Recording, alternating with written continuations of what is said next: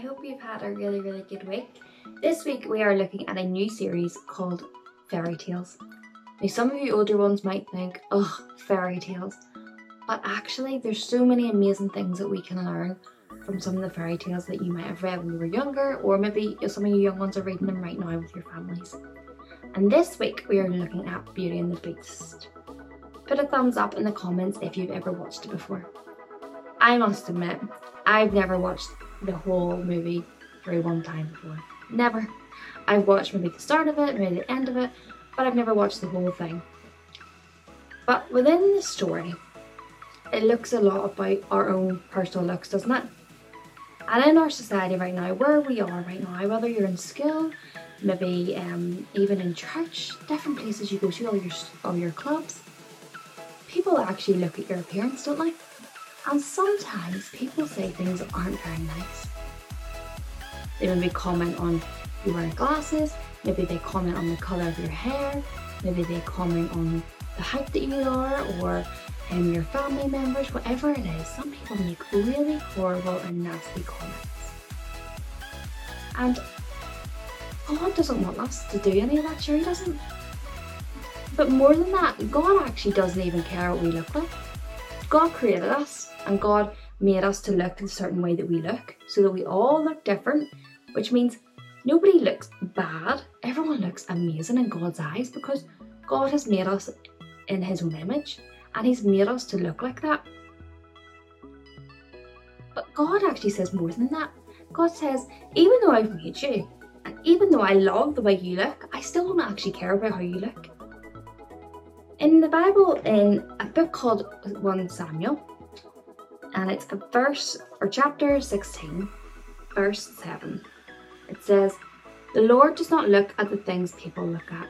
People look at the outward appearance, but the Lord looks at the heart. Isn't that amazing?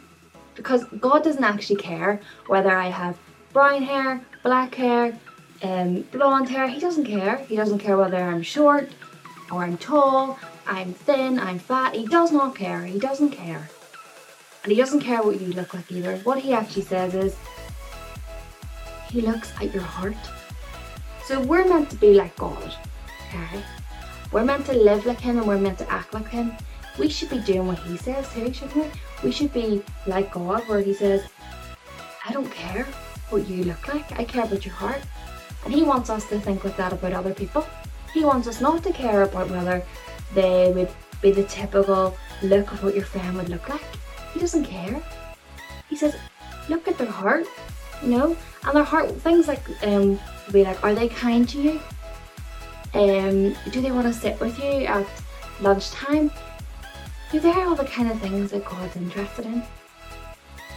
And maybe you're thinking about somebody in your class today, in school, that maybe, mm, when you think about it, you haven't been so nice to.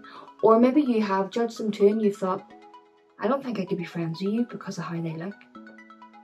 And don't feel bad because we all sometimes do a little bit of judgment. But God says He doesn't, He doesn't want you to do that.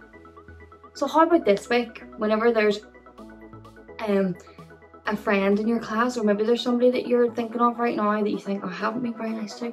How about this week you go and you sit beside them at lunchtime?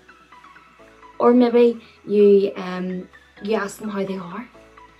Whatever it is, some little small gesture to actually get to know them and know them past their looks, but know them as um, how God wants you you to um, view other people, and that is being interested in their heart and seeing um, what they are and what, what they like, what they don't like, just knowing them as a person. That's what God's interested in.